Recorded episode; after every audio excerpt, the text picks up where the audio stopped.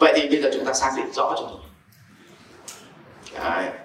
mà hai cái này nó sẽ khác nhau từ hai cái này, thì nó mới quay xuống là nó chia làm ba cái mục tiêu.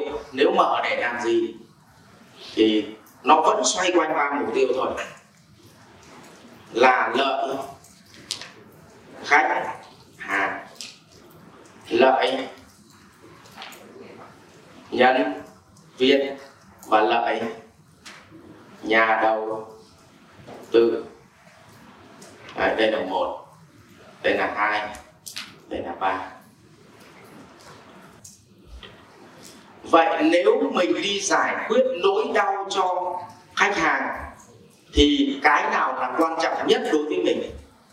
Cái nào mình làm trước? Một. Có đúng không? Nếu mà mình coi kiếm tiền là quan trọng nhất thì cái nào mình hông chưa?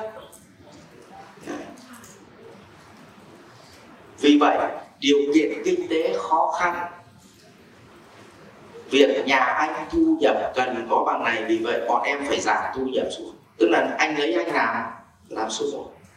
Còn trong khó khăn thì người ta chấp nhận doanh nghiệp hòa để đảm bảo duy trì đời sống cán bộ nhân viên được và vẫn giữ được lợi ích cho khách hàng.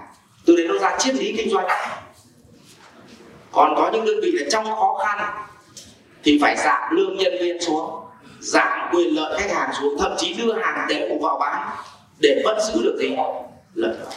Nó sẽ khác nhau hoàn toàn ở trên lý đi vào cả nhà hình dung hay không ạ? Khác nhau trên lý kinh doanh tự trả lời thôi. Đó là lý do mà thị trường Việt Nam cạnh tranh không được thị trường Việt Nam cạnh tranh không được. Mà chả nghĩ ra cái gì mới. Mà cứ cái gì mới là bố bê bên tây về rồi chứ còn có nghĩ cái gì đâu. Có não có chừng khí không mà. Ừ.